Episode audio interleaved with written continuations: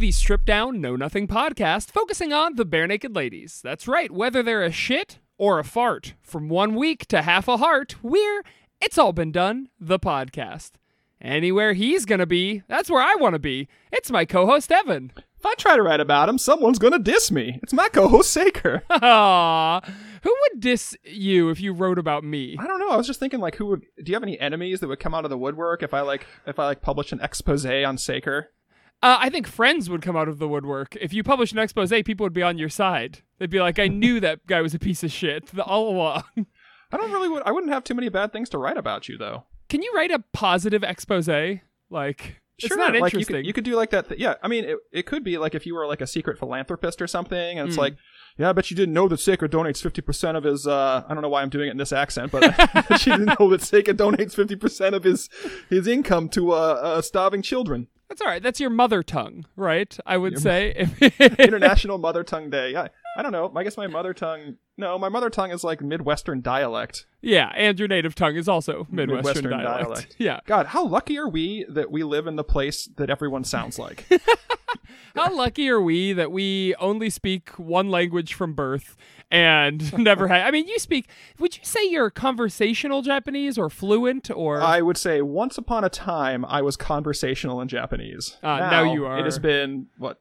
10 years since I've spoken it in earnest. And while I can still understand what people are saying on like taigas and stuff Uh-huh. most of the time, still I uh I wouldn't haz- hazard a conversation with an actual Nippon Jin. Pretty impressive though that you can tell what people are saying in TV shows. I have a lot. That's huge. well, it's a lot better with women than men because that's a, that's the thing with um, Japanese learners, uh, at least in America, is that everyone who teaches us is a woman. Like there, I don't think I, I had maybe Ah. one male teacher and like twenty female teachers. So, and the difference between the way men talk and the way women talk in Japanese is a, there's a pretty big difference. Um, so it's a lot easier for us just to understand women than men, That's which so is fu- so weird. I'm thinking back to OU's curriculum, and I think most of the Japanese teachers were men. There was Huh. Oshita Sensei. There was uh, Taguchi and Thompson, yeah. Taguchi And- Thompson. Yeah. But I think once I once I um transferred to that coven of um what do they they, they use a specific type of Jordanites at uh, um Ohio Uni- Ohio State University. They were Mhm. you know I don't think I don't think there was any men there, so I had okay. twenty Japanese female Japanese teachers. Cool. All at the There. same time, just yelling at you. Um, they hardly ever yelled. At, they- it was they never yelled, but they're always like that. It's like when you mess up and your parents like, I'm not angry, I'm just disappointed. like that's you, that's the that's big e- big. Dis- I'm just disappointed energy from Sure. Japanese from every Japanese teacher. I uh, Sure, sure, like, sure. I expected more out. more from you. Can I tell you, every uh, Thursday, uh, some friends and I get together over Zoom, and we have a uh, movie night where we all watch the same movie at the same time and we talk to each other, right? So this week we watched a movie on Amazon Prime. We watched Clue, which This today's classic. um by the way today's episode is brought to you by Amazon Prime. That's correct. Yes, Jeff Bezos, our best friend, Jeff to Bezos support the has podcast. offered to if you use the link in the show notes, Jeff Bezos will give us a quarter of a cent. Um, and afterwards, it just went to the Amazon Prime screen, and I was like, I don't know, let's just click random things.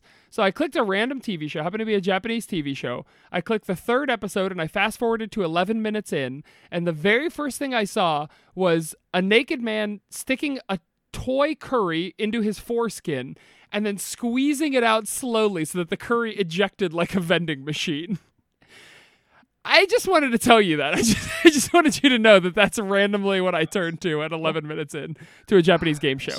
Probably fate.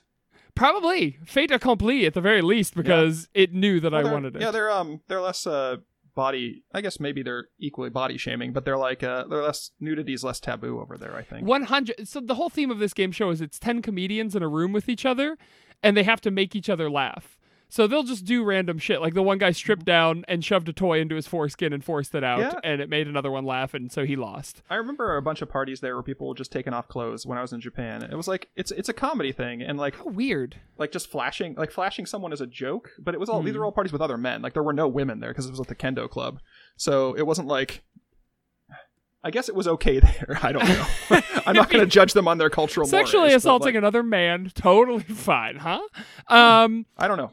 Yeah, the that's, a, uh, that's a fine line for me to walk, and I don't have to walk it because I'm just a white guy, and Well- I just throw up my hands and walk slowly backwards. I am thinking that at your parties that you used to throw yearly, people did take their pants off and switch pants, and that was like a, a, a co- common yeah, occurrence. well, yeah, that happens sometimes. I can't say that I'm pr- I can't say that I'm proud of that. I was never a participant, and it never happened like in my view.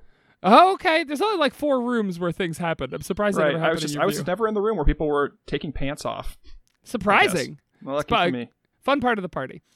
Um, Okay. As long as everyone, as long as everyone's consenting, that's fine. with Fine by me. Uh, Ebo, um, I didn't mean to tell you that. I didn't mean to tell you about those parts of the parties, and I can't believe I said that out loud. Ugh. But you know what? That does bring us to this week's song. Whoa, whoa, whoa, whoa, whoa, whoa! Hot, stop it right there, buddy. This week's song is called Did I Say That Out Loud? And if you've never heard it before, here is a quick sample. I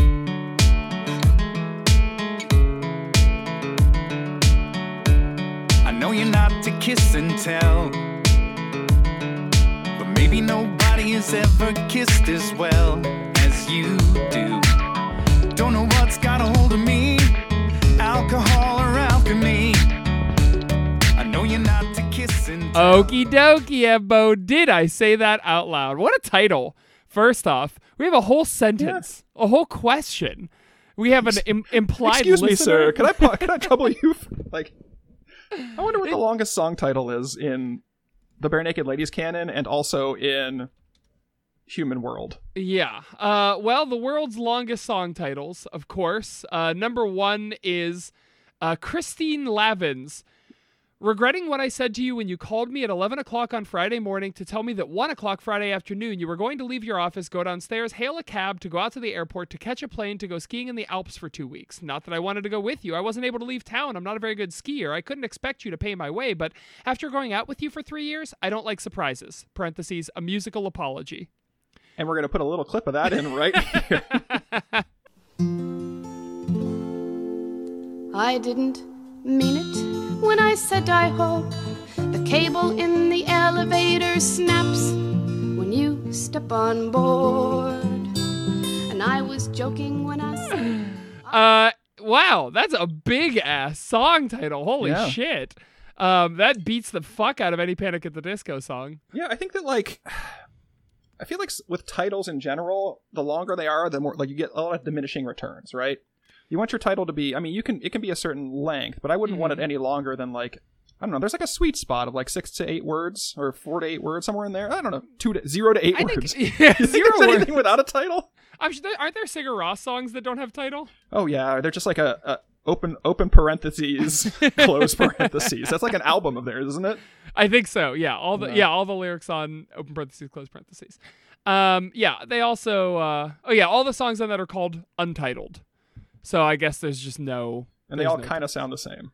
Do they really? I don't. I've never listened to. I know you're a Sigur boy, aren't you? Yeah, I like Sigur. I like Sigur Rós. It's it's mood music, right? You just kind of put it on while you're doing something else because he's just he's just gonna sit there going.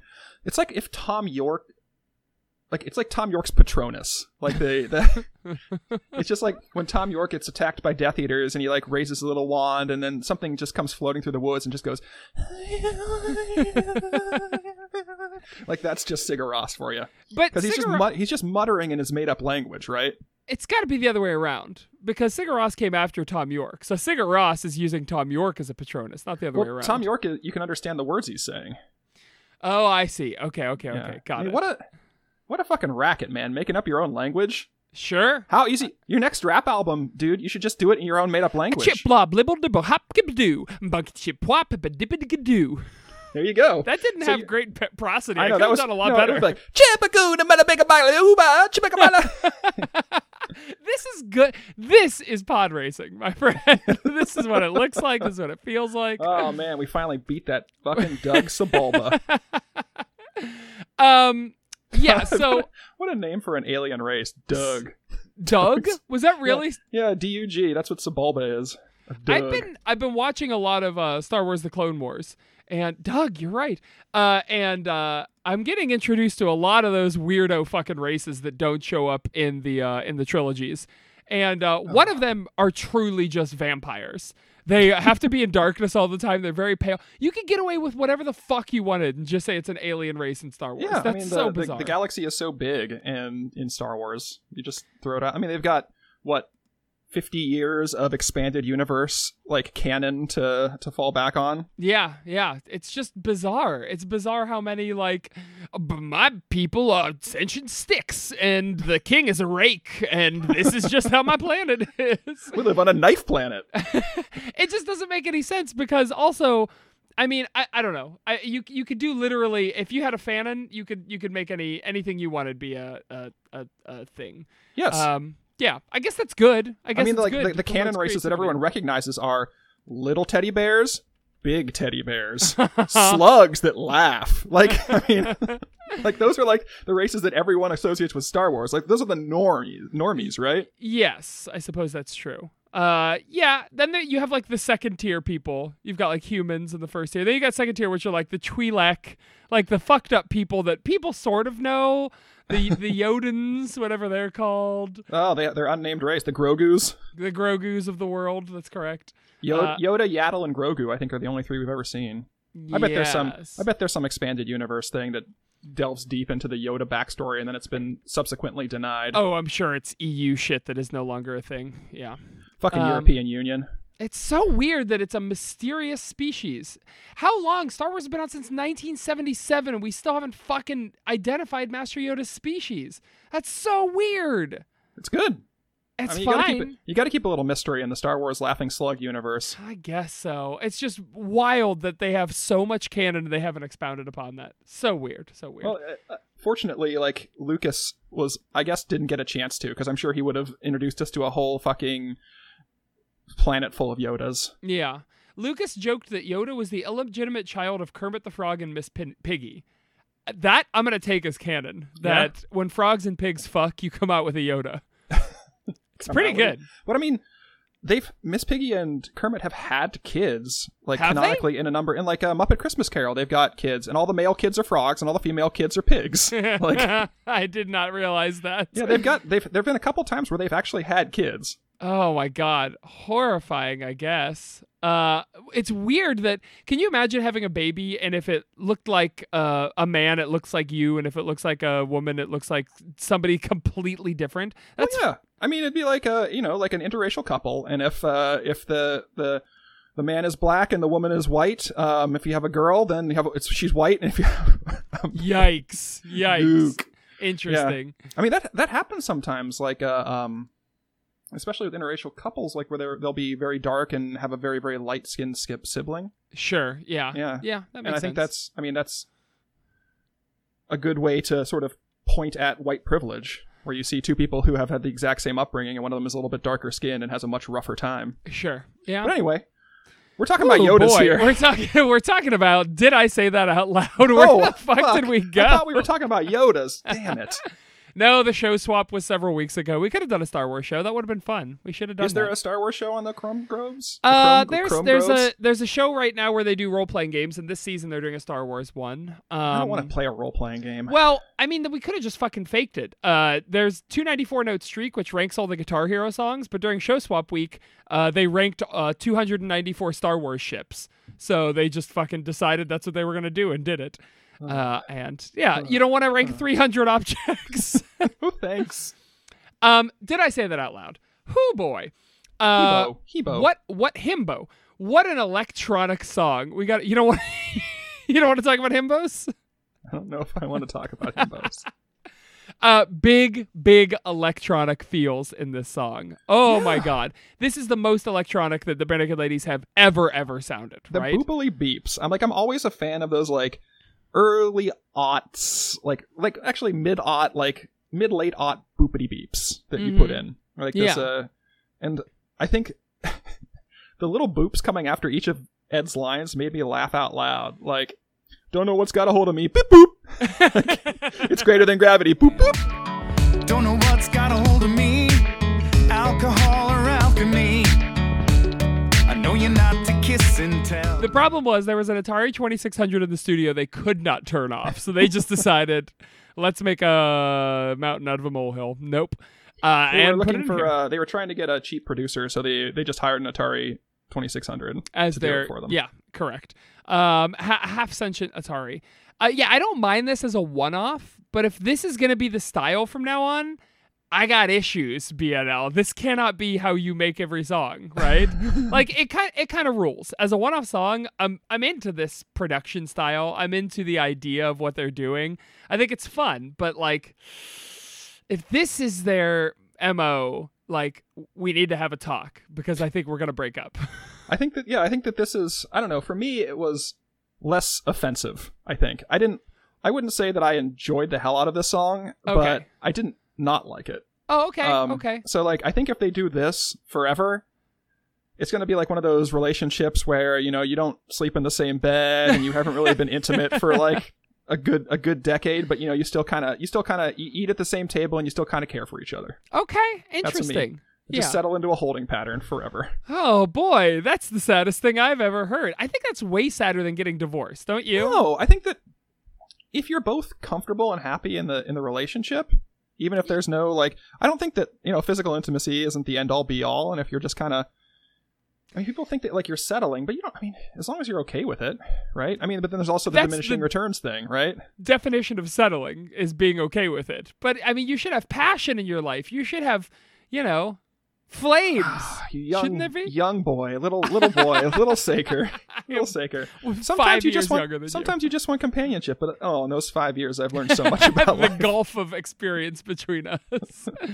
um, yeah. Uh, I don't. Yeah, I don't know. I so you wouldn't mind if Naked Ladies were just settled into this comfortable pop Oh no, I would. I would much prefer them to be all like more E to E than Grinning Streak because I feel like E to E was more BNL for me, at least old BNL. Like it was, it was all over the place. Like they they took some big swings, some big misses, but this is sort Yeah. of this one is just like, yeah, I'm just gonna bunt. I'm just gonna bunt again for a song, you know? Yeah, To- I to mean- use a baseball, one of the few baseball metaphors I know.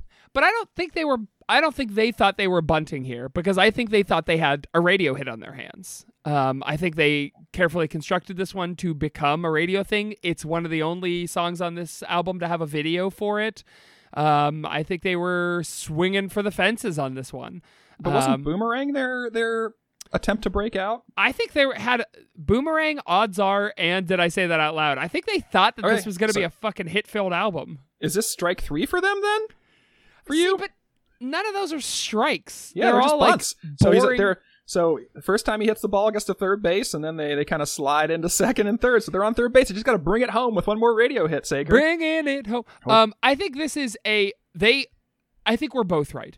I think they had their bat and they pictured themselves as Casey and they saw the pitch coming across the plate and they swung for the fences, but the bat just nicked the ball a little bit and it did send it right in front. So it was as if they bunted, but they swung so fucking hard. Yeah, I don't think this. I just don't think this song is a big swing though. I, it's a totally different production style. It's a to- it's every. I think it's a real big swing. I don't know, but that's just me, I guess. I mean, this is this this song is sort of emblematic of the album as a whole for me. Like if I had to pick a song right out of the center of like if you took all the songs of this album and arranged them and I just randomly picked one to like represent the whole album, it would be this song. Because this is like this this song is like the BNL sound. I mean, apart from the one where they're like, "If you cut me open, you can count my rings." like Yeah. apart from that, pretty much every song has been like that. Yeah, maybe so. Boy, I th- I feel like what was the song that I said could easily have been on Stunt? I think it was Best Damn Friend. That that was very emblematic of the BNL sound to me.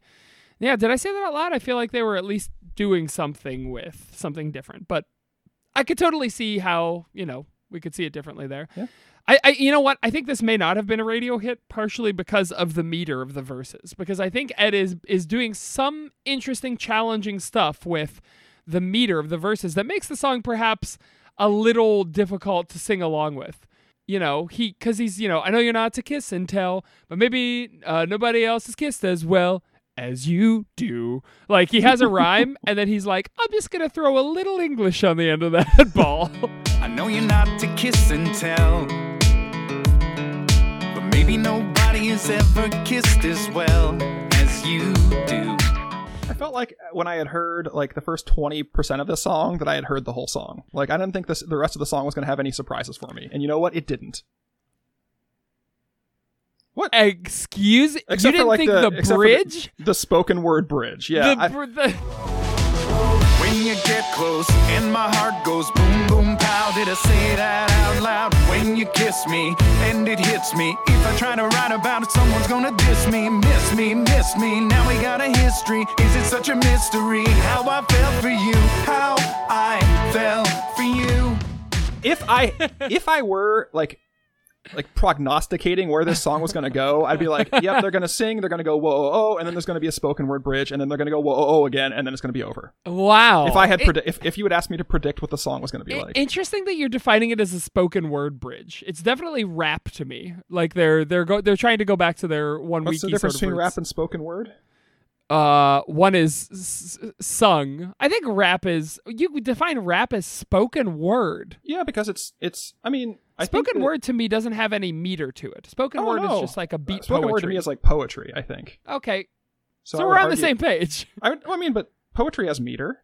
Not all. Well, all right. You're talking about like a, right. like a rhythm or a beat, right? Yeah. Yeah. I, I don't know. I, I would call rap spoken word to me, but again, that's a loose definition, and I don't. I'm not going to the mats for it. So call it whatever you want, man. Okay, all right. Um, yeah. Uh, regardless, though, it is surprising. I think we can both agree that that uh, that breakdown was very. But you no wait, you said you expected it. Yeah. Yeah. So weird. I it's did like not the third time Ed has done this on the album. do a rap breakdown. What It- were the other songs? Like do a do a like a rhythmic chanting sure rap breakdown at some point where he's just we've mentioned we mentioned a couple of times like like yeah it's a it's because we've called it out because it's like um stunt but he's doing it a little bit slower and more like Sure. temperately Yeah. Interesting. I I don't I don't know. I just I find uh, I thought I, I thought this whole album was filled with interesting swings. Like there's a lot of and I I'll, I'll stress again that this song is kind of a s- sketch that's stretched out to longer terms by doing the same thing verse chorus verse chorus bridge chorus chorus chorus chorus chorus. But at the same time, stuff like, you know, keeping it real and like off his head have been such big, weird swings on this album. yeah yeah I, I totally forgot about Off His Head Yeah. like, what a weird. and they've been playing so much more with electronic uh, doodads, like Yeah. limits in this song. Like, this. But I feel like I feel like the the swings are in this is a weird uh, to, weird baseball metaphors so like the swings are all in the same ballpark right Uh huh. they're all like electronica they're all like techno swings whereas like before we'd see like well here we go we're gonna do a murder ballad here we go we're gonna do a, a bossa nova song here we're gonna Yeah. do this and i th- and again i don't necessarily think that's a bad thing because i hated when they did that Let me, badly. Let, let me just poke a little bit, but you think Off His Head and Keeping It Real were kind of techno y swings? they felt they felt like pop techno like like especially when he's using the especially off his head where they're using the um the, sort of the, auto the line the auto tuning line as a percussive element in the song itself Yeah. Okay. All right. That's it. I, I I- I could see that. Keeping it real, I completely vehemently disagree with.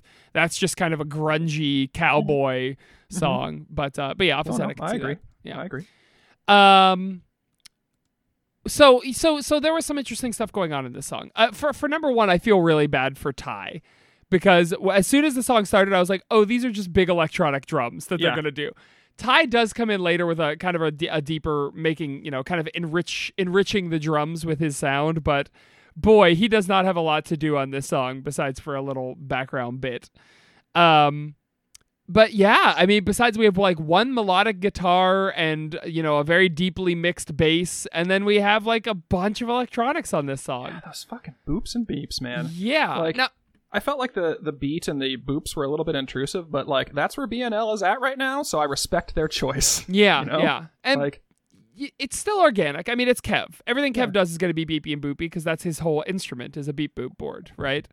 he's a beep lord beep He- lord He is a he is a beep lord. Um, but uh, but yeah, everybody else being a little more electronic. Although I think Jim benefits from the electronics on this song because we really process his bass line into this like deep thrumming, humming like bulldozer of a bass line that just fucking burrows into you. Oh, I loved it. It was so good.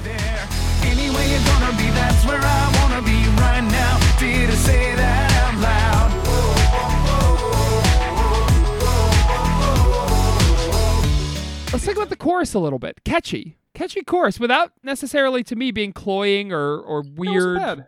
Yeah. I, I mean I I feel like, and again, this is probably just a, a a flourish of my musical taste being like made in the late '90s, early aughts. But like the whoa, whoa, whoa, like anytime someone does that in a song, it just feels lazy to me. Really? Put Oh. words in. like okay. get get off my lawn and put words in your damn song. if I wanted to listen to somebody moan, I'd just put in a Sigur Rós album. so when you when you used to listen to Minnie the Moocher in your childhood, when you grew up in the 1920s, when they went hidey hidey hidey ho, you just started that. fucking kicking your just, your yeah, turntable, my uh, my Your Victrola. into your velocipede. For one second, I thought you were going to say Velociraptor, and I got really excited about the uh, time period you grew up in. Um, yeah, but I don't know. I don't mind Heidi Heidi Heidi Hoes. I don't mind the whoa oh oh oh. The only it just problem, seemed- it just like in the in the early teens, like that was just such a ubiquitous sound yeah, like that. what- yeah, like, it seemed like everybody was doing that. Yes, absolutely. Well, because they all wanted to get into car commercials. Because that's where the fucking money is. Like, it, so every whoa oh sound sounds like a car commercial.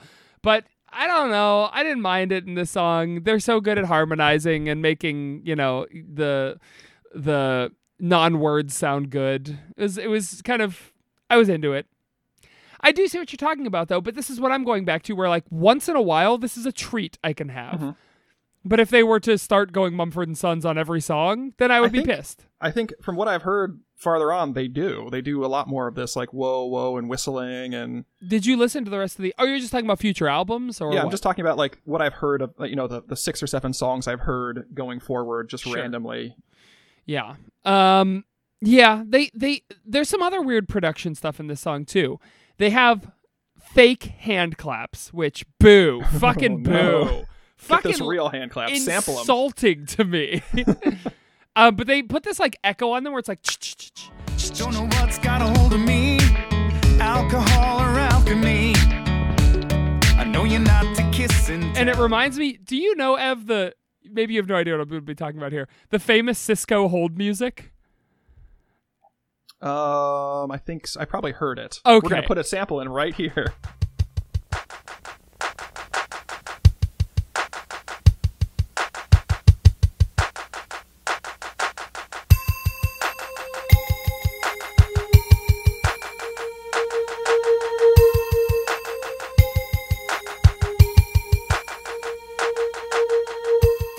Song that I fucking love, but it the hand claps of this song sound so much like the Cisco hold music to me. They even like switch ears as they go, which is I think what the Cisco hold music does as well. Um, but any I think any sort of fake processed electronic hand claps that add echo to me are gonna automatically just put my brain into like I'm waiting for them to process my refund, uh, and I have to be on the line here. I see the reflection of YouTube in your glasses. Are you listening to the Cisco hold music right now? I am lancing to listening to somebody. Oh, yep, I've heard this. Okay. Oh, everybody has. Yeah. It's it's the best. I love it. It's called so Opus much. Number One. It is indeed by Tim Carleton and Darrick Deel. That song rules. Yeah, man, that's a big swing. It's a big swing. yeah, it's good. But that's what You ever how, some- how people like hand claps? I mean, that's this is. I, I guess the Cisco hold music is the most self-congratulatory song I've ever heard. Right? Just, just- I hate that you think a hand claps in a song are self-congratulatory. that sucks to me. Um we have a fun book ending. I like them. I like this song is thoughtful to me. They bookend the song at the beginning. It's I know you're not to kiss and tell, and the end is I know you're Oh, not to kiss and tell. Oh well, whoops. I'm it sa- just I kind of guess it just kind of ends in a good way though. I like the Yeah. I like the end. I know you're not to kiss and tell. Oh well. I, it's it's a thoughtful a thoughtful song. I think. Um, that's all I had about the music. Uh, should we talk about the lyrics a little bit? Uh, yeah. I was just thinking before I I was like. I know there are no Kev songs on this album, but I could really use a Kev song just to break this up for me. Like somebody just singing about, you know, what they see on the street and how their their girlfriend likes chocolate ice cream.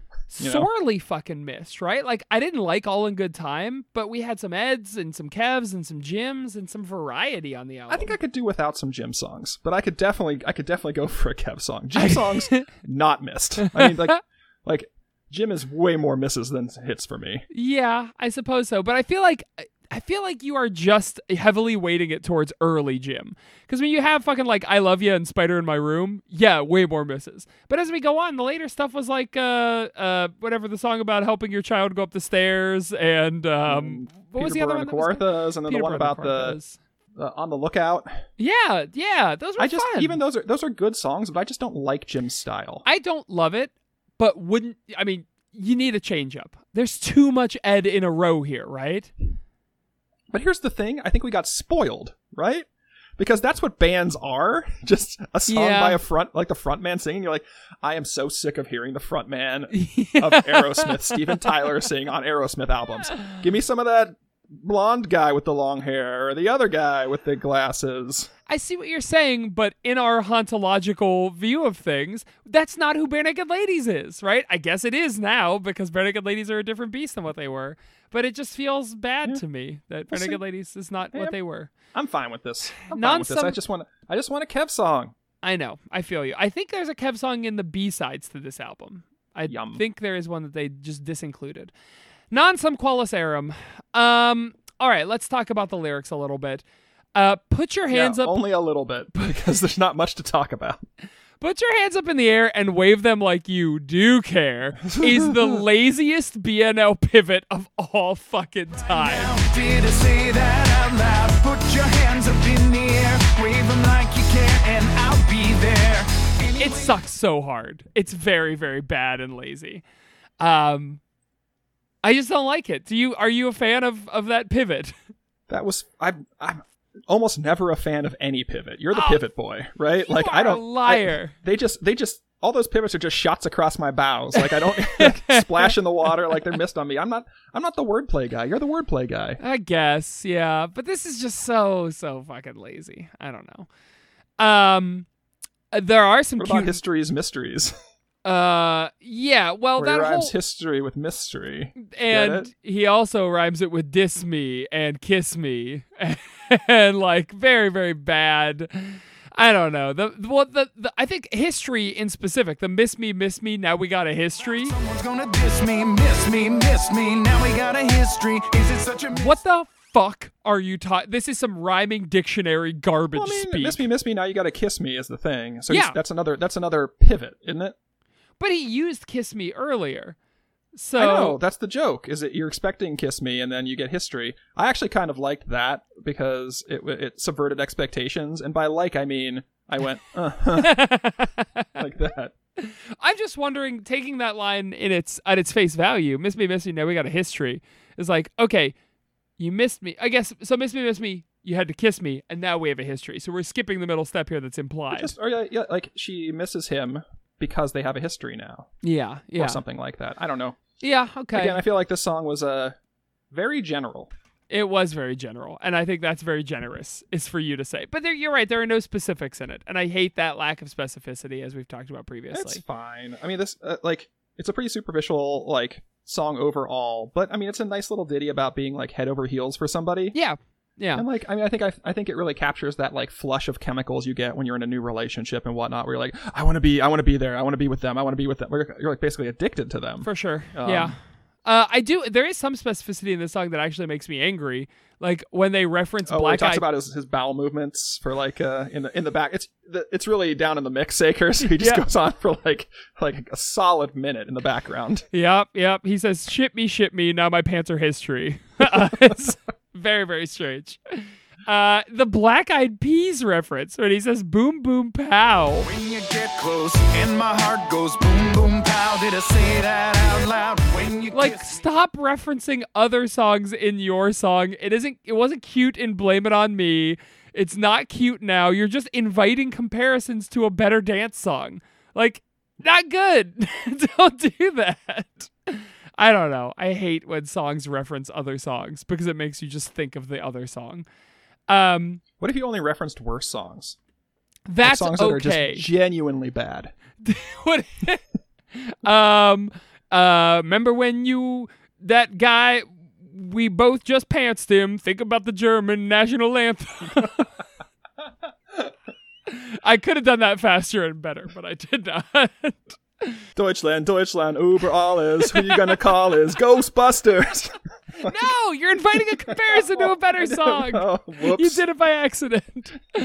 Uh, if I try to write about it, someone's gonna diss me. me, and it hits me. If I try to write about it, someone's gonna diss me, miss me. Could this be a reference to a badly reviewed love song on another album? I think that's a possibility. Like last time I wrote about love songs, somebody said it fucking sucked, but I'm gonna do it again.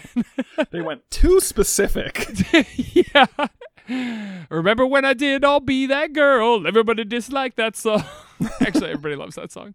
Uh, could this be. I think an, I think old BNL would have done this, but the narrator would have had a quirk, right?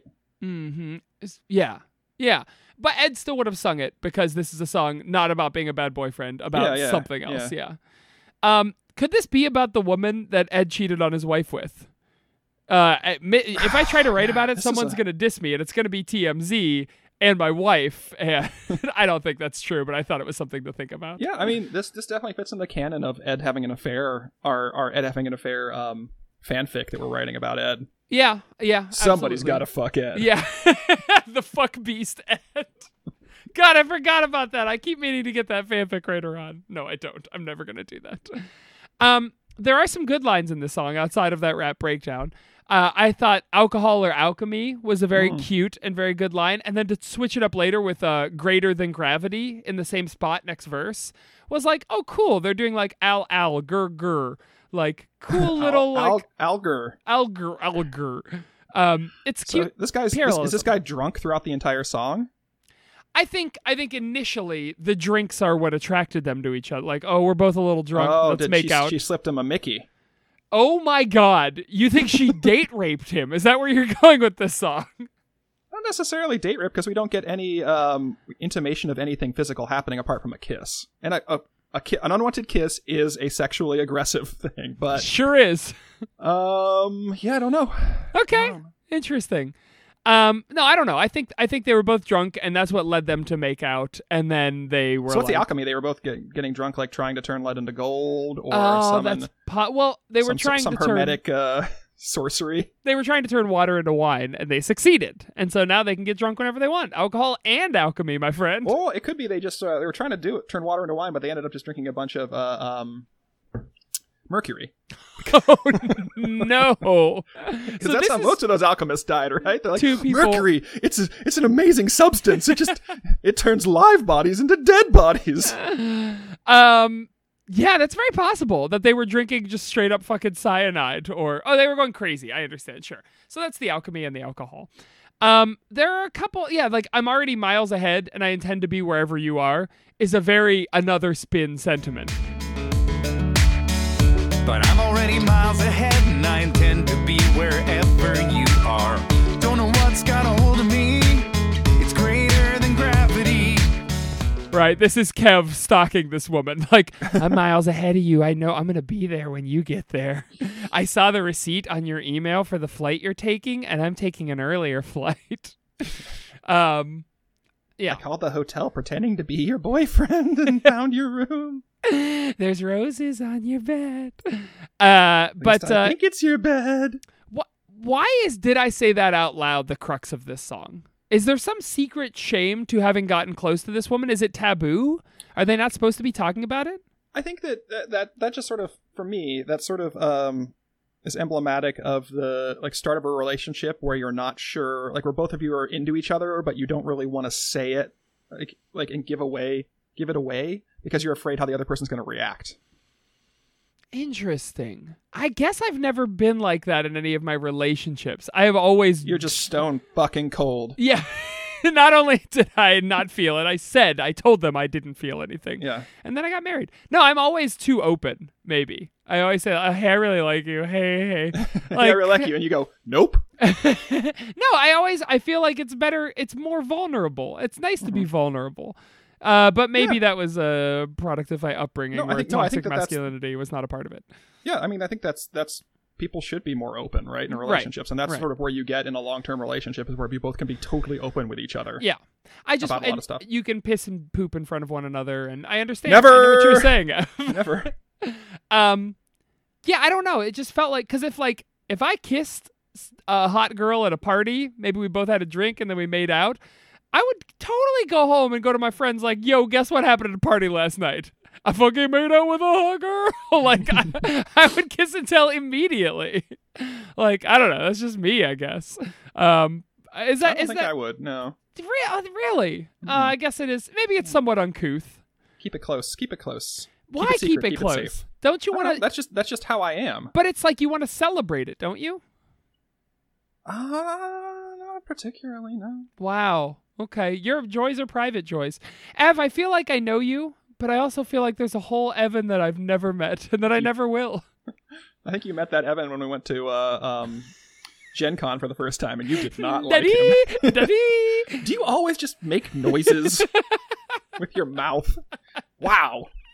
I look back on it fondly now, Yeah. but at the time, uh, I don't know. I do want one more thing about the rap breakdown. The drum lead out from the bra- rap breakdown, fucking rule. It's it is some uh you know in the in the air tonight level drum fill. It it. It, I want to marry it and have a hundred children with this fucking drum lead out. I fell for you.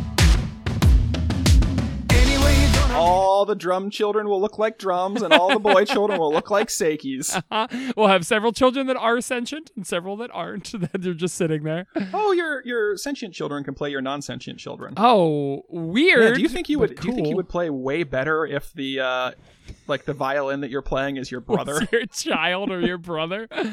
Uh, probably. Yeah, I think Man, you would you care what if you more. can only have shitty instruments?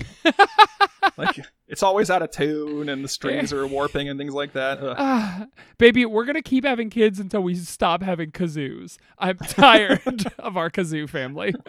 My son has a harmonica now. He found it in my like music box, Uh-huh. box full of instruments, and he just. I keep taking it away from him because he just, you know, runs around playing the harmonica as loud, and he keeps getting it back somehow wherever I put it. And he'll he'll pull it out in the weirdest places. Like we'll just be driving in the car, and he'll just. I'm like, where the did you get a harmonica from? Very strange. You told me the very first thing he did when you gave it to him is he went. He played Blues Traveler's riff, uh, Oh, it- yeah. like one to one, right? God, yeah, John Popper is a fucking one of the best uh, harmonicists in the entire world. I don't know if I ever told you this, but there was a guy who, uh, when I ran karaoke, and even when I went, uh, his name was Smokey Blues. That's the only way he would want to be credited on his slips. Good And for him. He, he, he ruled. He was like a maybe 65, 70 year old man, but he came with a case of harmonicas, each one tuned to a different key, and he would put in a song, and he would come up with his harmonica. He would put a chair up on stage, and he would play. It was all songs with harmonica solos that he would play over, and it was so fucking cool when I was Did he in the sing audience. to it as well? Yeah, he would sing the song and then he would play the harmonica solo.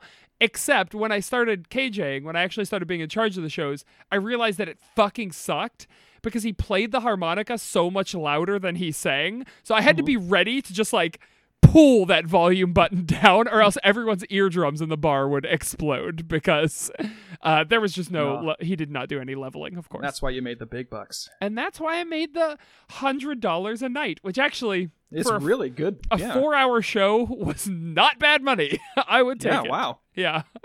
Um, yeah. Um, Ev, that's all I had about the song. There's a couple other versions I want to talk about, but that's all I had. Yeah, that's that's all I got. Okay. Uh, did you watch the video? Of course I did. Of course you did. Uh, another Rooster Teeth jam. We're Yeah, back with, yeah. with RT.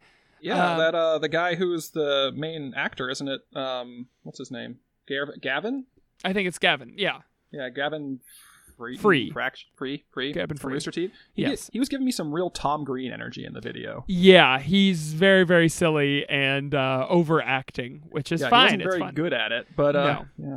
And I know his name is Gavin Free because uh, when Barenaked Ladies plays this song now, they say instead of greater than Get Gravity, they say greater than Gavin Free uh, as a replacement for that line, which is funny, right? That's nice. Nice. Um, this is, of course, the perfect video for Corona Tie. so we are currently in the age of Corona, and it is a song about video conferencing, which yeah, is I was hoping that it was going to be a video. I was hoping when he caught his crotch on fire, which was the thrust of the video. Like I was hoping the bad things were going to keep happening to him. That would be nice. But Yeah. then it cut away and it just became like a social media storm. Yeah. Uh, we should outline the plot of the video, which Yes. is Uh, a girl and a guy who are ostensibly they like each other, maybe they're in a relationship, are video chatting. Uh, the guy accidentally catches his crotch on fire after accidentally setting the chat to public. People come in, they see him, and he becomes a viral Start meme laughing like I immediately. If I were if I were on like if I were cruising fucking Zoom chat public channels, like just like oh I can't wait for someone to have a public call so I can jump on. immediately. What kind of person is that? yeah, The- it's the, the person up. who will laugh if so you're just you're just cruising it and then suddenly something pops on your screen. It's just a guy who's on fire and your first reaction is oh look at that fucker. What kind of person is that? Your answer is Tyler Stewart. Ty, Ty the piece of shit Stewart, who Tyler immediately is always looking like he's having the best time. he's he loves life. That dude drinks wine by the gallon every morning. he's just he is the resurrection of Bacchus. I think he's a he's a good dude. Yeah, and um, do you you got the name like the maybe KD nineteen. I got I liked that, but what's the that guy twenty one reference to? I, I thought it might be I'll be that girl. That's what I thought too. I was just wondering if there was another BNL song that I was missing. Yeah. Uh, sorry. So to finish the plot, uh, he becomes a viral sensation, and then he uh, eventually impresses her with his uh, because he meets the Barenaked Ladies, which is her favorite band, and jams with them. Yeah, everybody's mocking him until he meets the Barenaked Ladies, and they turn it around. Uh, Why no. does why does everybody like crotch fire guy? Fire guy. Yes. I was wondering why they would.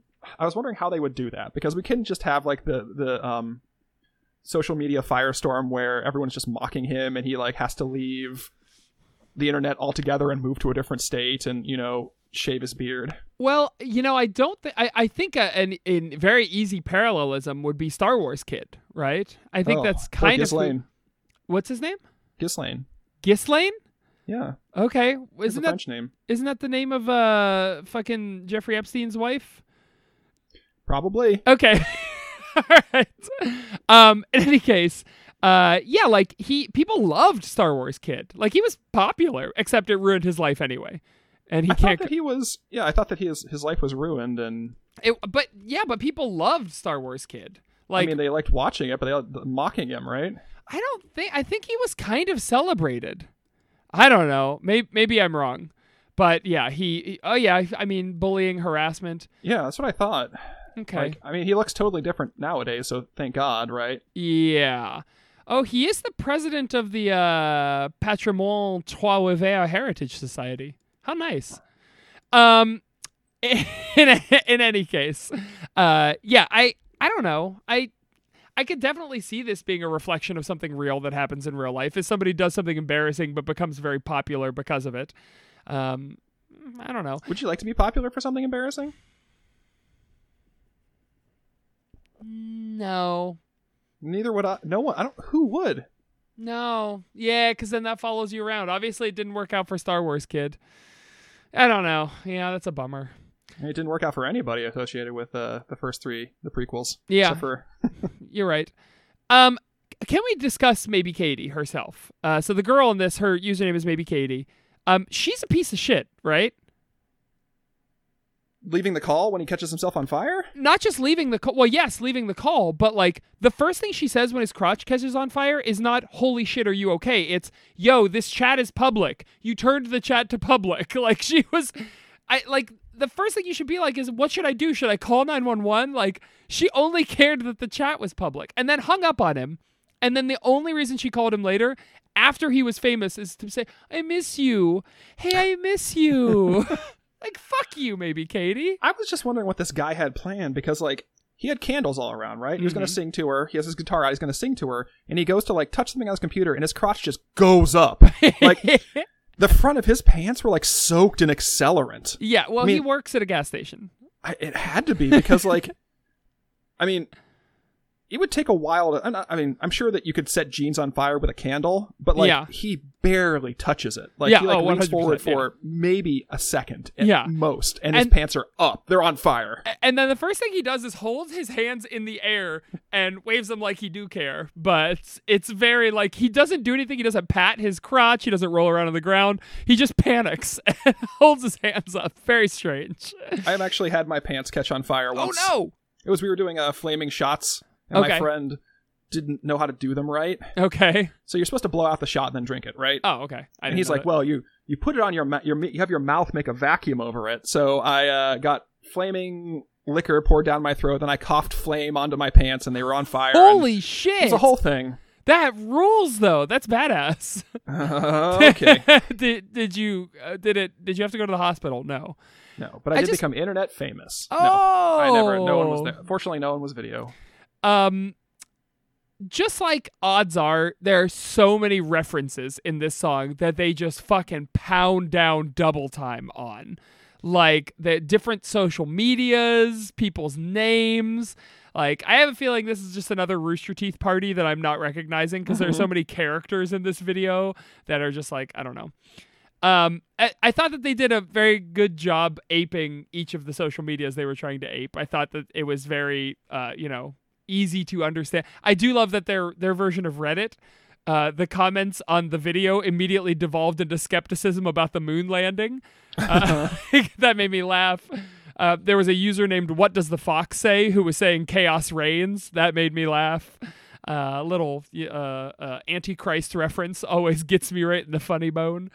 Um, but uh, yeah, it was a it was a good it was a weird good video. I thought this was a fun one. Jim Jim does his weird dance again. Like Jim does his awkward dance, and they just keep putting it on screen, just the same like two second clip of it. Yeah, yeah. And then Kev go Kev poor poor Kev. he always looks like he's having just the worst time. I like he just doesn't want to be like he wants to be there and he wants to be better than he is, but Yes. he just can't he cannot get that. Yeah, it's very strange.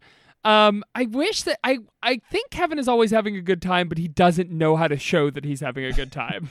he's got some strange social anxiety. Remember when, it's like one of those um like you invite someone to a party and they just sit in the fucking corner all night and don't talk to anyone. Yeah. And then you're like, "Oh man, They they hated it. Joe it. Joeman had such a bad time at my party." and then and then they they like call you like 2 days later like, "Oh, thank you so much for I had such a great fucking time." You're like, Yeah. "Oh, Yeah. okay. Well, hey, I'll invite you to more, man. I just thought you had a terrible time." in my Tuesday game, one of the players is very, very, very, very quiet, doesn't really engage with the plot, doesn't really like talk much or do anything. After every session, he gets on the the Facebook chat and goes like, "That was a banger of a sesh. That was so much fun, guys. I had a blast." like, okay, I, it's cool to kind of have an audience member as part of the crew to just be Yeah. like, we used to call them we called them warm body gamers. And uh it's fun and I love them. Um, three videos for this album. That's a lot of videos for a 12 song album. yeah, I felt like they took the budget from a regular video and then spread it out over three. Yeah, yeah. Uh, but the, you know, RT does a lot with a little. It seems like Rooster Mm-hmm. Yeah. Teeth killed it. Yeah. Uh, did you see the behind the scenes on this one? I saw like the the 2 minute thing. Yeah, boring. was- Yeah, just them talking about it. But how how weird! I, I can see some of the awkwardness come because they did everything in front of a green screen. hmm And Yeah. how uncomfortable would that be? Just like you're just standing there, the camera's on you, and you're like, "Mm, "Come on, guys, goon around." Do a little dance, dance All right, Jim, monkeys. Jim, sit on this, and we're gonna have an animated frisbee. Knock this drink out of your hand, so you just have to throw it on the ground. Yeah. Well, yeah, they were outside for the one part where Tyler Mm-hmm. jumped, and that was about it. Um, yeah, I don't know. Ty gives a weird little speech about like, hey, anything on social media you got to expect is gonna be there forever. Like the most Uh-huh. like digital citizenship 101 thing he could possibly say. It's just like it sucked, but that's funny. Um, that's all I had about the video. You watch any live versions of this? nope. Oh, I did. They were boring because I just wanted to see how different it would be without the production. Because obviously, it's not going to be produced live, and it sucks. It's it's not good. It's just boring. It's a boring pseudo country tune with too much word stacking. Like, it's a stinker. I like this song, but I don't want to see him do it live because I'm just not into it.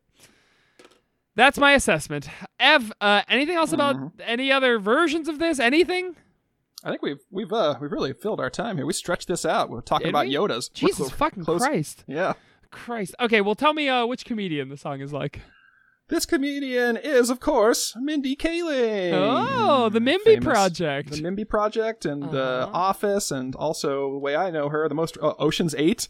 Oh, okay. Did most not know that. recently, uh, I, I've heard her as the voice of Taffyta Muttonfudge in Wreck It Ralph and Wreck It Ralph 2, Ralph Wrecks the Internet, which my son watches every day. The second one? Second one's great. Oh, I started watching the second one and stopped because I hated it, but I didn't know that it was. Uh, maybe it gets better. Okay, never mind. Well, it, it in the on the spectrum of children's movies that I have to watch with my son, it is Sure. near the top, my friend. sure, that checks out. So, uh, this, of course, is not just not Mindy Mindy herself because she's an accomplished writer and comedian, but her the character she played, especially like Kelly Kapoor on The Office. Um, sort of shallow and ditzy, sort of superficial character, Mhm. and uh, her her on and off, um, on again, off again relationship with the the BJ Novak character, Mhm. um, through the office, and this is sort of this this sort of uh this song, is, um, sort of is an example of how hard they fell for each other at first and then they fall apart and whatnot. And then the, the Mindy project too is about sort of her wild love life, Mindy Lahiri. Um, it's a sort of she's a more mature character. And by mature I don't mean like mature, but she's got more deep she's got more depth to her than the uh, Kelly Kapoor character. Sure. She was born Vera Mindy Chokalingam, Okay. which um I guess my question is, Saker, if you're going to a different country, let's say you and you and your partner are moving to I don't know, name a, Japan Right. And you're having a kid, a new kid, do you give them like a Japanese middle name? Uh oh yeah, Mindy, huh? Uh, I Yeah. don't. I feel like for a white person, that's cultural Yes. appropriation. but I, I think for so an Indian too. person, just, I think it's let's just okay. say, in, I mean, but let's say you are you and your wife are Japanese and you're Sure. moving to America. Are you, do you give your kid a um uh, an American name? And then there are names that are Japanese names that like Ken. Ken is a Japanese name and an American name. and an American name, but like there, do you give do you like is it like uh, Tatsuya Jonathan Yamamoto? Sure. Uh, I guess I do. Right? Yeah. Why not? Because I feel like it'll Yeah. help them to integrate into society better. Yeah. Okay. And then, the, but there's like that, the, the stuff that like all my Chinese friends have, you know, Chinese names, but they also have a like Western name that they use. Right. And what's weird is all these Western names are all from like the 1920s. Yeah. Oh yes. Yeah. It's all My name is, like- and yeah, it's like shoot, my name's Shulin, but uh, I go by Pearl. Like, yeah. it's all like yeah. like Agatha. Like, very these- strange. Yeah, it's I don't, I don't know. They just must. Uh, I, I've noticed it, and I'm not sure why. As have I. It's very strange. Although I got to tell you this, when I went to um, Japan, I did take on a Japanese name. Uh oh. It's not cultural appropriation because it was offered to me. Uh, my Doraemon. my partner had a uh, uh, uh, a host family over there, and so Mm-hmm. she had a Japanese name that her host mom gave her. And so when I went over there with her uh, for our honeymoon, Ooh, what was uh, your what was your Japanese name? well, she said, "What what do you Let me like?" Shin Shintaro. you think you think I look like a Shintaro?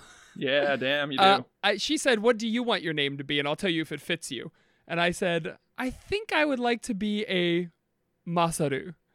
and so she said, "I love it. You are Masaru Hasegawa now." So I have their family name. oh, nice. so that's my Japanese name. Is I picked it because it was monkey. Is Masaru monkey? Uh, Sa- Saru is monkey. Uh, Saru- but- oh, right, right. But you could use the char- You could use the character for Saru. Was it was Ma like n- new or like? Ma could be anything. Oh, okay, all right. like there are a hundred different Sure, Ma's, I'm sure. sure, I depending was on what character you I can't. I, I'm having trouble remembering now, but I was something like New Monkey was I mean, the I was, kanji over, that when I I was living over in Japan, they they didn't give me a Japanese name. They just used, they just applied characters to my name. So I was Ebang, but I had the you know I had different characters. What what did what did Eban mean?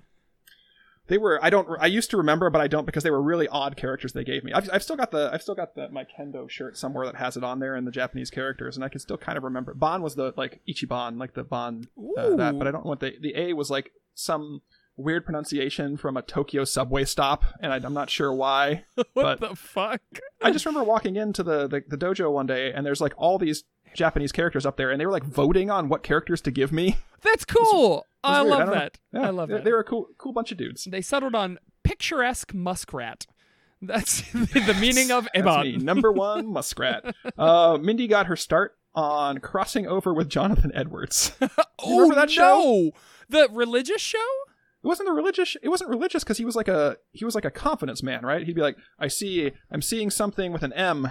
I'm seeing an M by your head. Do you have a do you have a do you have a um relative who maybe passed away with an M? M wow. anywhere in this anywhere in this side of the audience?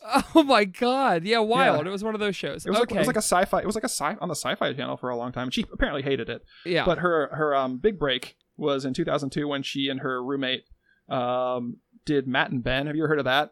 Where she played she played um, Ben Affleck and her Oh. roommate played Matt Damon, and it That's was them. cute. It was a like them the, the process of them writing Good Will Hunting together. That's very cute. I like that.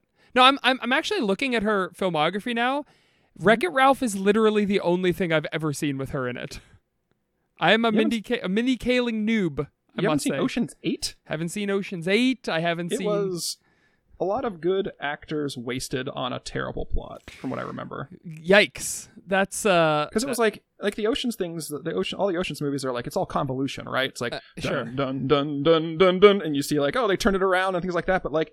The, the plan that they came up with to like it just made no sense to me. okay. It was neat. It was just needlessly complex.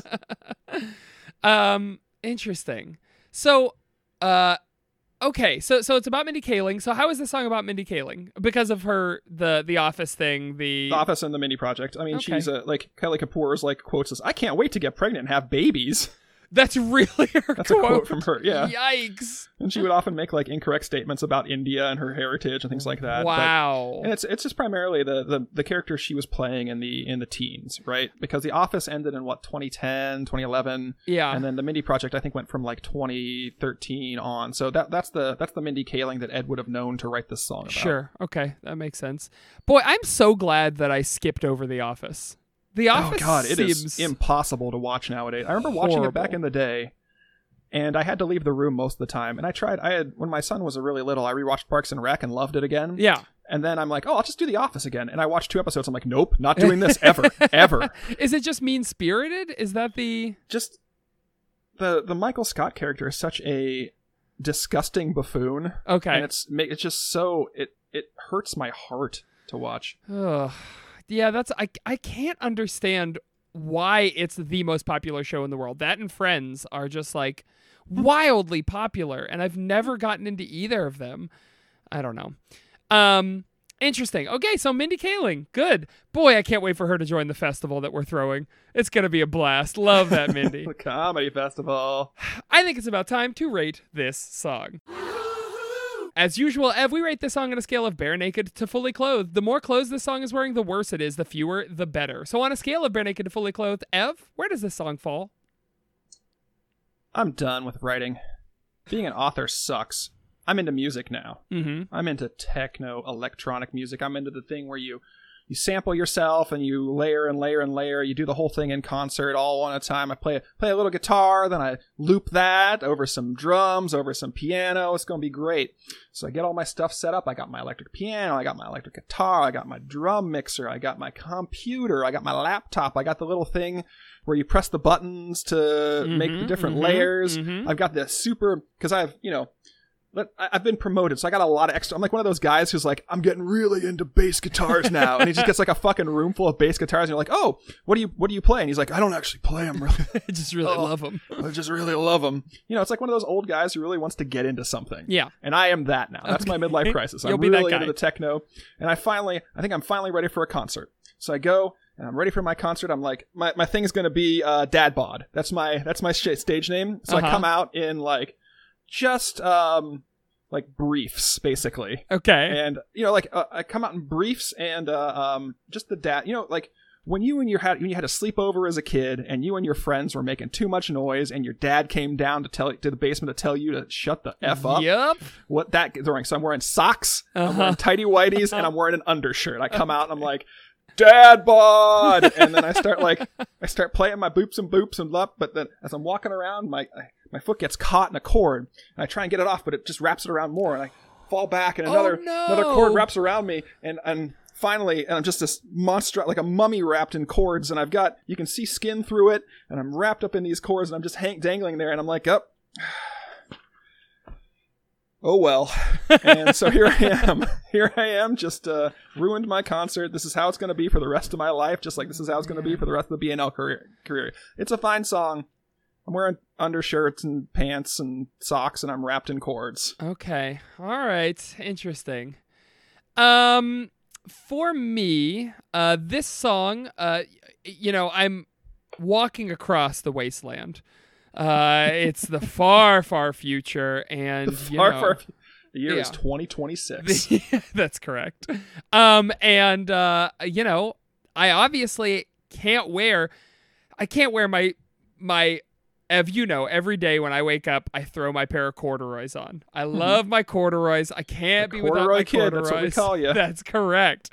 So, uh, but I can't wear them in this new future because the quiet Because you place. keep wearing the crotches out. Number one, the crotches are smooth. The rest of the pants are still corded, but those crotches. How Um, does he but, wear down the outside of the pants? but the the quiet place monsters will hear me if I'm voop, voop, vooping along. Right? I have to be as quiet as possible. So when You this got that like Wild West, like you're walking with your legs. as wide apart. as they can go. but even that didn't help because I have, of course, the corduroy shirt that I love to wear, and it would sometimes catch on the pants and make a whoop, and then I'd have to fight monsters as they came after me. It sucked. It was horrible, right? What the fuck are you doing, man? The corduroy's making noise. I like corduroy. I don't know what to tell you. My life has been so hard. Don't I deserve at least one good thing? Don't Like- we all deserve one good thing? People call me the corduroy kid. If I take this off, I'm not going to be anybody. They're not going to be my friend remember when anymore. we had to double back to get you those little Debbie cakes and we almost got killed by the robot that shot machine guns? yeah, I deserve this. The I robot dog the from that. Black Mirror episode that chased us? Um, so uh, I have to. So I'm, I'm wandering through the wasteland, and I'm just in my undershirt, my little A-frame undershirt, and my boxer shorts, and my socks. I even had to take off my corduroy shoes. Um, but you know what? I I'm not saying anything out loud. I promise I won't because those quiet places. I'm finally quiet at last. Uh, and uh, that's that's it for me. I have no corduroy anymore. Um, so yeah, this was a fine song. I actually liked it a lot. Uh, it got down to my underclothes for me, um, and it's Wow. probably it's it's one that's probably going to rate really high on this album for me. It might be my summertime for this album. Uh, I'm, pro- I'm probably going to come back to it. I enjoyed it. Um, yeah, we'll be right back with more. It's all been done. A Barenaked Ladies podcast.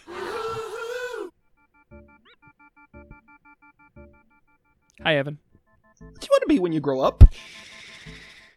Ooh, healthy, happy. uh, um, I want to be when I grow up a rodeo clown. Rodeo clown was my go-to uh, when I went to a couple improv shows in Philly, and they had yell out a job. I would go rodeo clown, and people would they would always take it onto their scenes.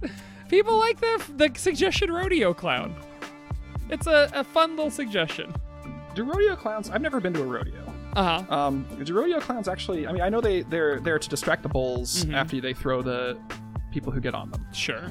Do the rodeo clowns actually do any clowning in addition to that? That's a great question. Uh, I'm going to say that they do, right? They're probably the opening act. They probably uh, warm the crowd up by clowning. You don't I mean, think? cl- clowns are just such a like old world thing, right? Uh-huh. Like, you know, like the 1920s. I'm gonna get myself a sarsaparilla and sit down And the. I mean, I went to the circus a couple times as a kid, and the only thing I recall from it was how uncomfortable the clowns made me, and also how much it smelled like shit. The whole place smelled like like elephant shit because they're all the animals are pooping and stuff. yeah. You know, I've never been to a circus since then because you know they're notoriously cruel and kind of bad places. But I mean, I went to Cirque du Soleil. But I was gonna are, say, yeah. yeah, That's those are. I think kind. that's a different. That's a Sure. different animal than. I want. Are there any cruelty-free circuses out there? I kind of want to go to a circus. That'd be fun. No, they don't exist. I don't know. Okay, well, It's not something I've ever looked at. I've ever felt the need to look into. You're, you're asking me to do the labor myself? Fuck this. this sucks. I want you to know the answers. Um, I don't know. Yeah, rodeo clowns. I, I would. Uh, I don't know. I want to see just an all clown circus. I don't even need the animals. I guess that's just a comedy show. Oh, you've got a. You, yeah, I mean, well, a comedy show, but with like grease paint, right? Yeah, yeah, that's what I want. I guess I could just hire a clown. Those exist. yeah, Oh, but they do like man. magic and stuff now, don't they? Yeah, boy. When my little boy turns cognizant, I'm gonna do a clown birthday Full-on party. clown. Oh, that's gonna be fun. Oh man, I can't wait. Uh, I remember one of the best. I took a picture of it.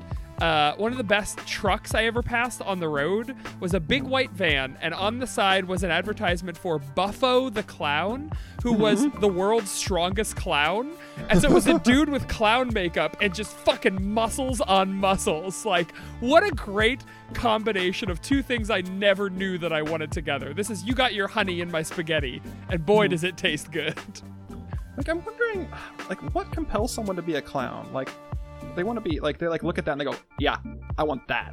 I I, mean, want that for me. And I mean, if you want to be a comedian but you're not funny enough, your words don't do it. You got to be a clown, right? Sorry to all you clowns out there. I know it's it's you have to go to clown I mean, college. like a, uh, clowns have a, like a long history, right? There's a like they have they have a real like depth to them. Like the the types, the way your makeup is made, like how you're making how you're being made up. I have I think I have right here. Um, showing Oh boy. Saker. This is called the Clown Egg Register. Yes, I knew about. I was about to a, tell you uh, about that. I didn't know you Yeah, had a book. a list of a list of everyone's.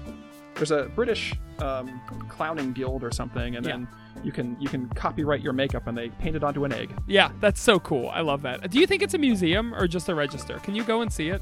I think you can. I think you can go see it. That's cool But I as don't, hell. I don't imagine it's very big because there's probably only a couple thousand of them in there, and how many how much space does an egg take up? So it probably it's probably like a nice size. It's one of those um, museums that's also like someone's house. Yeah, that's fine. Yeah, there's a couple of those in Cincinnati that I really want to go to. There's the Maneki Neko Museum that's just like one dude who collects Maneki Nekos, but I kind of want to see it. I want to go to his house. There's a doll museum south of Columbus that I want to go see, and there's also a, have you ever been to the Pencil Sharpener Museum, Where's that? which is down near Athens? It's just Oh. a it's basically one of those like sh- outdoor sheds Yeah. full of different types of pencil sharpeners. That's fun. No. God, I can't wait to go to more road trips with you, buddy. I miss you. We're gonna do it. We're gonna do it. Um, so clowning around. Uh, what did you want to be when you what sorry, what do you want to be when you grow up? Healthy, happy. I don't know, like about an ogre, Ooh, an ogre. like All a right. Shrek. A Shrek? Can I be a Shrek? Sure. Are trolls and ogres the same thing? Not in Dungeons and Dragons. Oh, okay. All right. uh, Come on, I, man. I don't know D and D. D and D sucks. I say this every time I someone asks me about my role playing. I love D and D, and um, I, I just watched rewatched Shrek the other day with my kid, Uh huh. and I was astounded how bad it looked. really the I mean, CGI. it held, up as a, it held up as a movie, but the CGI looks terrible by now by Wow. modern standards. Interesting. And I just remember being blown away by it when I saw it in theaters back in like 2000 or Yeah, whenever it all dude, I came remember out, that too. 2001. Wild. Yeah. It's like when he eats food, it doesn't even really go in his mouth. Like It does a Cookie Monster. He just munches it and it falls the, out. The, the water is the water effects are so like Yikes. Bad. It's just it's surprising. It surprised the hell out of me. Yeah. Well, you're not watching it for the graphics. You're watching it for Smash Mouth's "I'm a Believer." Yes. That is the reason you're watching it for the dance party at the end. I'm watching it for the uh, interspecies romance between dragon and donkey. Ugh, when they have In kids, the next movie, when they have, they did. That Didn't they have kids in the next movie where yeah. it's like they're donkeys with And dragon wings? half and- of them are pigs and half of them are frogs. It's very, very strange. This is the comedy, guys. This is the reference. It's called a callback, baby. jokes. These are the jokes, folks. Uh, you know who else does the jokes, folks? they, them, theirs. yes, they. no, they them theirs is very serious. Actually, I don't know. They probably joke around. I don't know anything about they them theirs, but we should probably listen to them. Uh, well, that would be, of course, um, Wikipedia. That's right, Wikipedia. Wikipedia. Andrew's stuck in some sort of purgatory and has to read the Wikipedia pages for all the movies he was too spooked to watch in the real world. You can listen to Wikipedia's show swap with Rain of They Them Theirs. That's right, Rain from They Them Theirs reads Wikipedia entries for spooky movies. um, this, we had a bunch of show swaps, and I'll probably be doing advertisements for those for a while. Uh, but uh, but yeah, that's that's something fun you can do. Stop listening to Andrew, start listening to Rain. It's a crossover. They them theirs. It's gonna be a good time. Do you think we stole any uh, listeners from the Pokemon show we did? Well, it hasn't aired yet. It airs today as of this record, and I'm very excited to see what people think of it. I'm also very, very nervous because I think people are going to call us dickhead assholes. But I guess we'll see. I think maybe we're funny enough that we've stolen some listeners. Wouldn't that be nice? You betcha. Do you think they stole any of ours? Any people just any people stopped listening after our? Yes. Absolutely, they did. That's very nice of you to say. and we'll be back with more. It's all been done in just a moment, folks.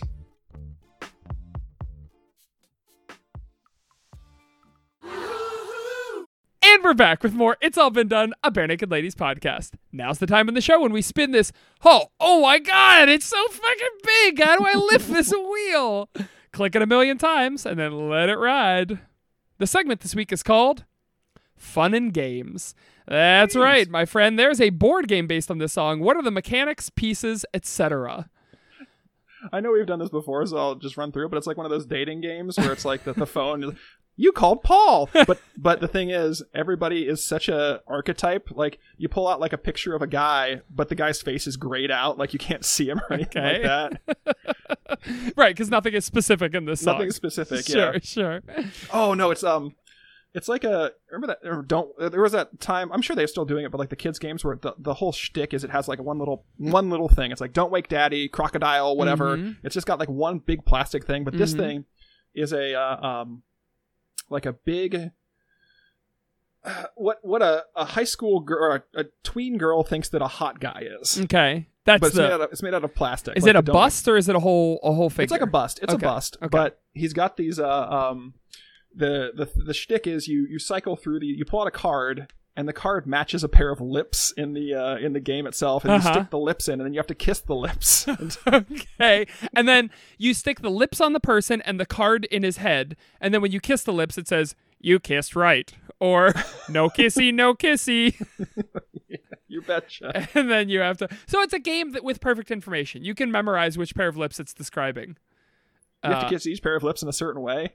Oh, oh, Or no no no no no no. You blindfold yourself and you Okay. kiss the lips, Right. and you have to guess from the the cards which which, which, lips they were. Okay, who Yes. Mm-hmm. who it was, right? Like uh, Philip's lips are soft and pillowy.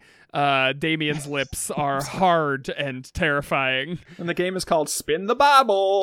The the, uh, the little the little spinny thing where you you have to you pick the lips out as a as a bottle that you spin back and forth. It's perfect. Yes. and it specifically says you cannot kiss any other players of the game. Eh, you can got only it. kiss yeah because because all the boys get angry if they catch you kissing anybody else. sure. Yes, and it does have a sort of a radar in it where it can tell if you're kissing a person in the game.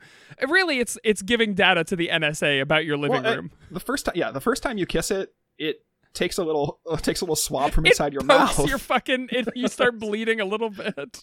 and then if it when you kiss it again if it tastes anybody else on there go, eh, eh, alert alert Alert! Fuck! I love. Hey, this. what you been doing, Tina? How did it know my name? new? How did it? It downloaded my browser history. Fuck yes, yeah. New player registered, and then it gets like your Oh, fucking you have to- you to go online. ancestry.com. You have to download the app. Yep. You have to give a 23 and me before you play this game. Game. it knows your relatives. Oh. Uh, so this is really just an You taste like twenty percent Neanderthal. 20%. I'm 80% Italian and 20% Neanderthal. I'm fucking Pauly Shore, Encino man, just fucking uh, good lord. Um yeah, that's we've solved this game. this, did I say that out loud? Good fucking segment. Now's the time in the show when we take a question from our friends, our fans, our tasty little tacos. Here's a question from our friend, Jared. This question Jared. is called Query. In the Iron Druid Urban Fantasy series by Kevin Hearne, with an E, druids are given the power to transform into four animals. These animals are revealed to the neophyte druid during the magical tattooing ritual that connects them to the earth spirit Gaia. The uh-huh. 4 animal forms are a land predator, a water dwelling mammal, a bird, and a swift four legged, typically hooved animal for speedy travel. What? This is a big question. I almost don't want to Oh, do it. What 16? four animals would each of the boys be granted? What four animals would and Saker choose for themselves if they could bend the initi- initiation ritual to their wills? May harmony find you, Jared. okay. I think Okay. I think we So can't. we've got to do twenty-four we, can't- we cannot do this.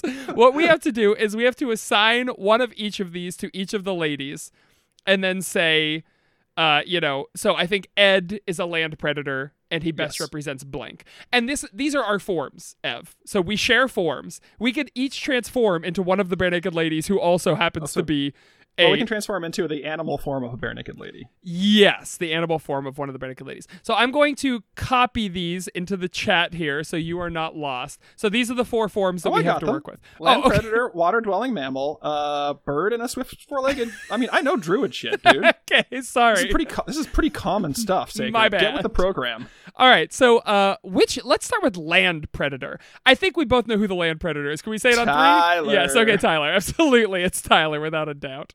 So, which land predator would Tyler be? Oh boy, that's a tough one because I feel like it's got to be something fierce, but not necessarily fast, and not necessarily smart either. I Maybe see, a, Ty- I see Tyler as like a bear. yeah, I was just about to say a grizzly or a uh, some sort of lazy bear. Yeah. I- Is he? I don't think he's lazy. He's got tons of energy. That's true. He is an energetic bear. He's like he's like a go getter. Ty Tyler is. So I don't know if bear necessarily works for him now that I think about it. Something that's uh but he's not. he's not a big cat. You know what I mean? I did. I definitely don't see him as a big cat. ooh, what about a panda for Tyler? I pandas are especially lazy. I've always thought, aren't they? Oh, they're all roly poly running around like little goobers. Yeah. And they're so cute. Like a, okay, wait, wait. Bear with me. bear. Kung Kung Fu Panda. Oh Tyler. fuck. Okay, so he's Po. I think that's almost perfect. Yes. Uh. All right. So Ty. Tyler is Kung Fu Tyler Panda. is Po the Kung Fu Panda. Oh, is Tyler a crocodile? I guess that's not a land. I guess Or they're it like- sort of is a land. Here's the thing about Kung Fu Panda. Do they? We see Po eat a lot of noodles and like rice and stuff, Mhm. but do they eat other animals? Because they are animals. I so would. like, if, I if would. he's eating noodles, the noodles have like a broth. The broth is usually made from like stewed animals. So it's like his dad, the duck, I. dad, like killing, chopping up other animals? Because we only ever see him chop up vegetables. You know. I would bet you that it's all a vegetable-based broth in the Kung Fu Panda universe. I hate to tell you, but I'm I'm almost sure that they are all uh, herbivores in the Kung Fu Panda universe. Even the even like the bad guys. bro, I'll tell you how many times I've seen Kung Fu Panda. Zero. I've seen Oh. about 15 minutes of it in the waiting room at my son's doctor once. I have watched every Kung Fu Panda, and I've watched them with the writer of this question, Jared Anderson. really? You guys watch? yeah, we went and saw the newest Kung Fu Panda in theaters. I don't know why. What the fuck? Because Jared, Jared was like, he just uh, Facebooked me. He's like, "Hey man, the new Kung Fu Panda's out, and I really like the Kung Fu Panda series, and I, I don't want to go alone." And I'm like, you know what? I actually do want to see this with you. Let's go watch the Kung Fu Oh Panda. Let's go watch Kung Fu Panda, and it was great. We had a great time. Is there how many Kung Fu Pandas are there? Three? Okay. Uh, uh is four come because I want to go with you guys. I would love to go Oh, see great! Kung Fu Panda Great. Invite 4. yourself to onto our date, I, third wheel. I Okay. am. I don't care. Uh, yeah. Okay. It's in production right now. Great. Perfect. All right. Cool. I'm going with you. Okay. I would love to You're see. welcome. So, water dwelling mammal, uh, obviously Kev, obviously manatee. Done. A bird. I'm not even gonna question you. I'm just gonna move on. Uh, Jim, Jim Stork. Jim. I was just about to say Jim Stork. Why is that so pervasive? Sure. Uh, and uh, a hooved. What other hooved animals for speedy travel are there besides for horse that Ed can be? I mean, you could be like a splay hoofed animal, like a cow or a goat or something. Uh oh, and Pig. a pig for speedy travel. I mean, speedy travel is implied. A deer. Maybe I mean Right. uh, uh, Ed is. I was gonna say a camel seems fun for Ed. Yeah. Um, an oxen. That's not speedy. Hmm. Yeah, I don't know. What about a mountain goat? Mountain goat is good. You know what? I'm gonna say maybe some sort of elk, like some majestic, Ooh, a majestic. Yeah. Moose. Canadian a moose. Canadian moose. Okay, perfect. Yes. the greater Canadian moose. So Ev, the four forms we can transform into are a Canadian moose, a stork. Was it a stork?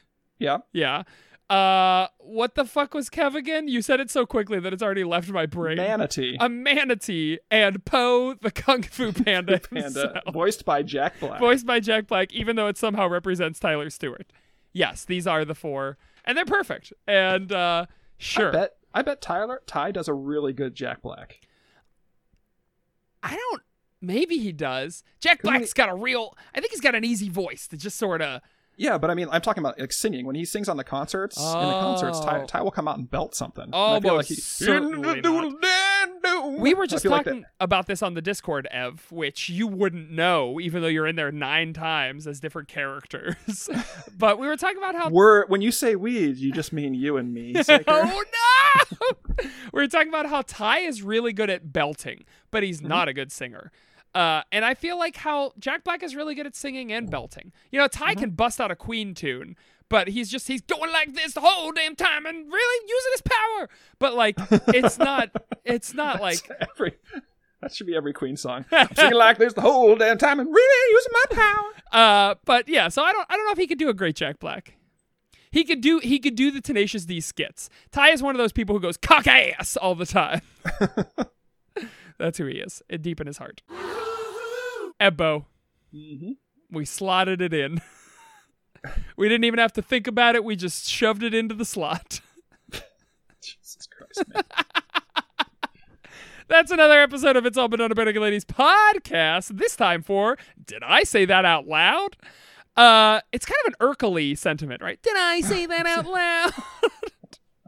um, Ev, what do you have to plug this week? Obviously, '90s family sitcoms. Sure, absolutely. Family Matters, all in uh, double family. Got my family on the family. Ev, how many NDAs are you under right now? Three. Three is a lot of NDAs to be under. Yeah. That's that's pretty Yeah, cool. I guess it is. It's pretty cool that you're under so many fucking NDAs. Like that rules. I don't know. I'm just I'm excited about your future plugs. But except you don't fucking plug anything on this goddamn podcast. That sucks. All right. Oh, I promise I will plug my stuff when it comes out. Okay. I'm sure that our lovely listeners will buy up to and including three copies. I just I want people to know that you're working on Kung Fu Panda 4. Like I just think it's Oh, important. don't Saker. Beep. beep, beep. oh, there's a car outside your window. Beep, beep. It's DreamWorks. I think they're going to shoot you. There's a red dot on your forehead. Um, Ebo, this week I'm gonna plug sweaters. You can put them on at work. You look professional, and they're not button ups. Button ups are bad. During the winter, you can wear a sweater every day. Nobody's gonna look weird at you. You can throw them in the washing machine. You don't have to take them to the dry cleaners. I like button ups because I can choose how tight I want my collar to be. There's really only two options: vary and not vary. Right? Yeah. Okay. Yeah. but that's more options than any other type of shirt provided, except for the zippers. Zip front. Sw- so I guess we're both we're both plugging zip, neck sweaters. Yes, exactly. That's the only logical, maximum neck comfort. only logical thing to plug on this episode. All right, Ebbo. Uh, this has been a fun one. I am your friend. I am your friend, and I, love you. I love you too. I'm Saker. I'm Evan. And we'll see you again in one week.